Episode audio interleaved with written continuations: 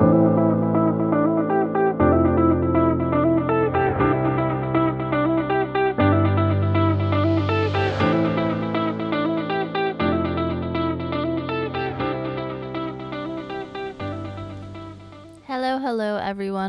back or to another episode of Sincerely Me. My name is Khadija Ashraf and I am your host. Sincerely Me is my little project where I talk about everything from the pivotal to the pointless, a space where we're all allowed to come as we are, judgment free.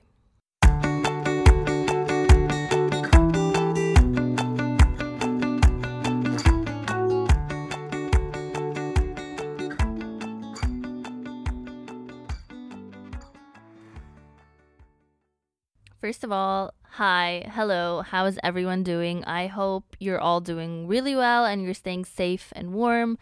I've been actually freezing. It's been so windy and so cold in Cairo the past few days, and I'm not sure the gloomy weather is helping my mental health. I've been so stressed lately over the final touches of my thesis, and it's actually been driving me insane. I literally cry every other day because it's just too much. Anyway, I don't mean to bring negativity into your space, so let's move on. Today we are discussing boundaries. I can't believe it's taking me this long to talk about this, but here we are. So let's go. So, before we begin, let me give you a quick walkthrough of today's episode because it might be a long one. I will be discussing a few aspects regarding boundaries. So, first of all, I will be discussing what boundaries mean. What is what does it mean to have boundaries? And then we're going to talk about the different kinds of things to which you can set boundaries, like the different kinds of boundaries if we're going to put it simply, because you can have boundaries on several things. So we'll be discussing a few of the things that you can put boundaries on. And then third of all, uh, there are a lot of benefits to having boundaries. So I'm going to discuss a few of them and then I want to go through the three different ways that we can have boundaries. So there are maybe three different kinds of boundaries in terms of characteristics of the boundary itself. And then I will close the episode off with how to respect other people's boundaries. So let's begin with the definition of boundaries. And when I say boundaries, I mean personal boundaries. And simply put, personal boundaries are the rules and limits that you assign to yourself within any given relationship. Basically, it's a way to define where a certain relationship begins and where it ends, and knowing the limits within this specific relationship. In order to understand boundaries a little better, we need to know the different types of boundaries, and there are a few. And by types of boundaries here, I mean the things that we can put boundaries on in our lives and give people certain boundaries in regards to these aspects. So, number one, first and foremost, is physical boundaries, and this would be the most obvious kind of boundaries. Physical boundaries would be any kind of boundaries you set for yourself physically, and that includes on the top of the list touch. So, for example, are you comfortable being hugged or held, or do you accept handshakes instead, etc.? There are a lot of ways you can be touched, and it is completely up to you what you can accept and what you cannot. And after you establish what you're comfortable with, now who are you comfortable being touched by? So, for example, let's say your personal physical boundaries are that you are only comfortable being hugged by family and maybe a number of specific friends. That's okay. Another form of physical boundaries is personal space. Generally, I'm a person who really values her personal space. So, for example, I really hate it when someone I'm not comfortable with is standing too close to me, and I feel it is completely within my rights to express this kind of discomfort. I don't usually like to embarrass people or offend them, so I start by taking a few steps back casually mid conversation. That usually does the trick, but there are instances where a person unknowingly keeps getting closer, that's when I will verbally communicate my discomfort and say something like, Can you please give me some personal space? I'm not comfortable with you being so close as we speak. And I'd like to just point out that is it's fine, you know, it's fine that you tell people what you're comfortable and not comfortable with because Other way, how will they know? Other forms of physical boundaries can include whether you are comfortable with people walking into your room without your permission, for example, or with people using your things like your utensils or wearing your clothes, and so on and so forth. Physical boundaries are also acknowledging your own physical limits, such as communicating at times when you know you need to rest, or you know you need to eat, or you know you need to sleep, what you can or cannot eat. The classic example here would be when someone invites you over for lunch or dinner and pressures you to eat or drink a certain thing. You're allowed to say no, thank you. When you have a certain amount of boundaries and you're comfortable enough expressing them, you're allowed to say no. No is a complete sentence, and if you don't want to be rude, you can always say no, thank you. That's it. Number two is emotional boundaries. Just like with physical boundaries, emotional boundaries are the boundaries you set for yourself regarding who you're comfortable sharing your thoughts and feelings with knowing when to draw the line and stop sharing if someone is making you feel uncomfortable, and deciding what you're capable of sharing and who you're capable of sharing it with. Are maybe some things best kept to yourself? What are you able to share with family? What are you able to share with friends? Are some things maybe best kept for your therapist? It's entirely up to you. Number three is time boundaries. Your time is precious and actually one of the main things you should be really picky with. Not everything or everyone deserves the time you give, or maybe not as much time as you give. This is where your priorities factor in. Once you set your priorities, you know just how much time you're willing to spend on any given thing. When someone asks you to hang out, for example, but you have prior arrangements, it's okay to say, I'm sorry, I can't today. Are you free tomorrow instead? When you're asked to do extra work, it's okay to say, sure, but I can only stay for an hour. And you get the idea. You set the boundaries around your time. How much time are you willing to spend on anything? On anything in the world like I said, this is where your priorities factor in. If you list out your priorities, everything else will fall into place. Number four, and this is something that I will discuss briefly due to the social norms of our society, but here we go. Number four is sexual boundaries. And since we're an Eastern, somewhat conservative community, and I myself am Muslim, I will only be discussing this within the frame of marriage. I cannot stress this enough, but contrary to archaic popular belief, consent is a must between any husband and wife. And by consent, I mean mutual consent. Not the consent of the woman and not the consent of a man, but mutual consent. You also have to have an open and honest conversation with your spouse about anything and everything regarding your sexual boundaries. Lastly is contraception, and I know this is going to raise some eyebrows, but discuss the use of contraception before you get married. The whys, the whens, and the hows. I'm going to leave it at that and move on. Number five is intellectual boundaries. Intellectual boundaries include your thoughts, your opinions, your ideas, and having these deep, sometimes controversial conversations. There will be times when you'll be provoked to give an opinion and perhaps lash out when your thoughts or beliefs or ideals are dismissed and possibly ridiculed. This is when you need to learn how to respectfully disagree. You should also set a clear boundary regarding the type of discussions you're willing to have with a group of people. For me, I cannot have certain conversations with people I know will completely dismiss me just because I don't like to put myself in a position where I feel belittled. لكل مقام مقال ومش كل حاجة هنقولها ولا هنتكلم فيها مع كل الناس وفي مواضيع مش مجال للحوار لو هي شخصية بدرجة كافية وده نوع من الحدود برضو وحاجة ما تزعلش حد Number six is material boundaries. And this is something I touched upon when we talked about physical boundaries. But material boundaries are only concerned with material things like who you're comfortable lending your car to, who you're okay to lend money to, and who you can share your resources with. Basically, any kind of material that you own and what you allow to be done with this certain material. Now, I would say we're maybe halfway through our episode, so before we get into the next part, let's just sum up really quickly what we've discussed so far so you don't get lost. We talked about personal boundaries and what they mean, and then we talked about the six types of boundaries, which are physical, emotional, time, sexual, intellectual, and material. Now, why do we need boundaries anyway? Why are boundaries so important? You hear people nowadays talking about boundaries this, boundaries that. So, what is the fuss about? Why are boundaries so important?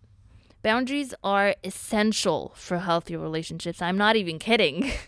Setting healthy boundaries is not selfish, it's not rude. At this point, I believe it's necessary and it's just good old fashioned common sense to set healthy boundaries. It's part of your self care. There are so many benefits to setting boundaries you may not have even thought of before, but let me give you a few of them. So, first of all, having boundaries allows you to have more compassion. والcompassion ده اللي هو التعاطف بمعنى إيه؟ When you have a clear set of boundaries and self-respect, you also become more aware and more respectful of other people's boundaries. When someone says they aren't available because they have prior commitments, you're not offended because you understand that this person has time boundaries and you can apply this to every other example. When you are more compassionate, you're able to understand where a person is coming from and why they are saying the things they are saying or why they have these kinds of boundaries, it's entirely up to them. And when you have your own set of boundaries, you are able to understand that everyone else in the world is allowed to have their own boundaries and allowed to have limits that they are comfortable with. Benefit number two to having boundaries is being more assertive وده معناه انك تكون حازم وواضح اكتر في التعبير عن حدودك. Knowing and understanding what you can and cannot tolerate is key. and after you know and set your boundaries, you'll learn to speak up and communicate these boundaries for a better overall relationship with people. And this brings us to benefit number three because when you're more assertive, therefore your needs are met. Expressing your boundaries, for example, that you don't like to be hugged, people will often meet that need and opt for a handshake. And there's a myriad of emotional and physical needs that we all have and that should be met. And the only way to communicate is to be assertive. Benefit number four to having boundaries is that you will feel safer, more comfortable, and less resentful. Without boundaries, there will definitely be instances when you overcommit because you couldn't say no instances when you waste precious time on less important things when you could have been doing something else more valuable to you. Without boundaries, you fall into the trap of peer pressure. You may do things that are against your values, and you could even be mistreated. All of this will most definitely cause lots of resentment to build up inside of you towards others and even yourself. So, when you set boundaries and you speak up for yourself, you'll avoid a lot of unwanted situations and a lot of unnecessary guilt and doubt. You'll ultimately feel safer in your relationships, safer in your own skin, and a lot more comfortable and 100% more respected. Benefit number five when you set your boundaries and your priorities straight, you learn to say no to anything that crosses your limits, anything that is not important to you, and everything that does not add to your well being. You then have more time to nourish your own mind, your own body, and your own soul. More time to spend with family, more time to spend with friends, more time to focus on what really matters to you. And all of this is established by having boundaries. So, by now, if you've listened this far, I believe that you are going to be completely aware of the benefits of having boundaries and you're going to want to set boundaries. So, before we start setting boundaries, there are three different ways to have boundaries. And we need to know that first. So, there are three kinds. And the first kind is rigid boundaries, the second is porous boundaries, and the third is healthy boundaries. And ideally, we all want to have healthy boundaries, but one size does not fit all.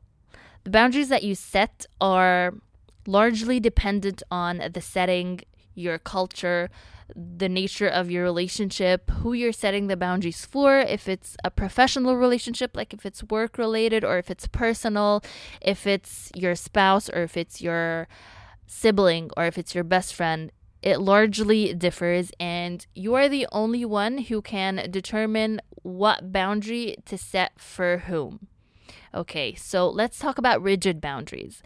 Rigid boundaries, people with rigid boundaries are generally closed off and avoid intimacy and close relationships. They are unlikely to ask for help. They are very guarded. They seem detached because they don't want to put themselves in a situation where they feel rejection. So, as an alternative, they shut down or they're completely guarded.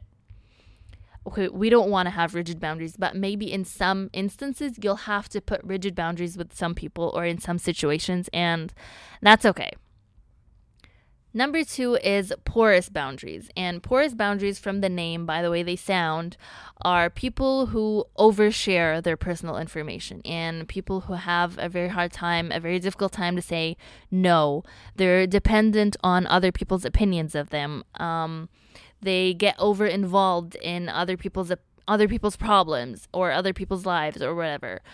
Um, they feel the need to please other people and they are terribly afraid of rejection that they will give into peer pressure. They will do things that are against their principles, perhaps, just because they don't want to feel left out or they don't want to feel rejected or they don't want to be ridiculed or every other insecure thing you can think of because and we all fall into that trap don't get me wrong we've all had porous boundaries one time at least in our lives and there's no judgment here i'm just laying it all out for you so you know what you want to do and what you don't want to do. And it's entirely up to you at the end of the day.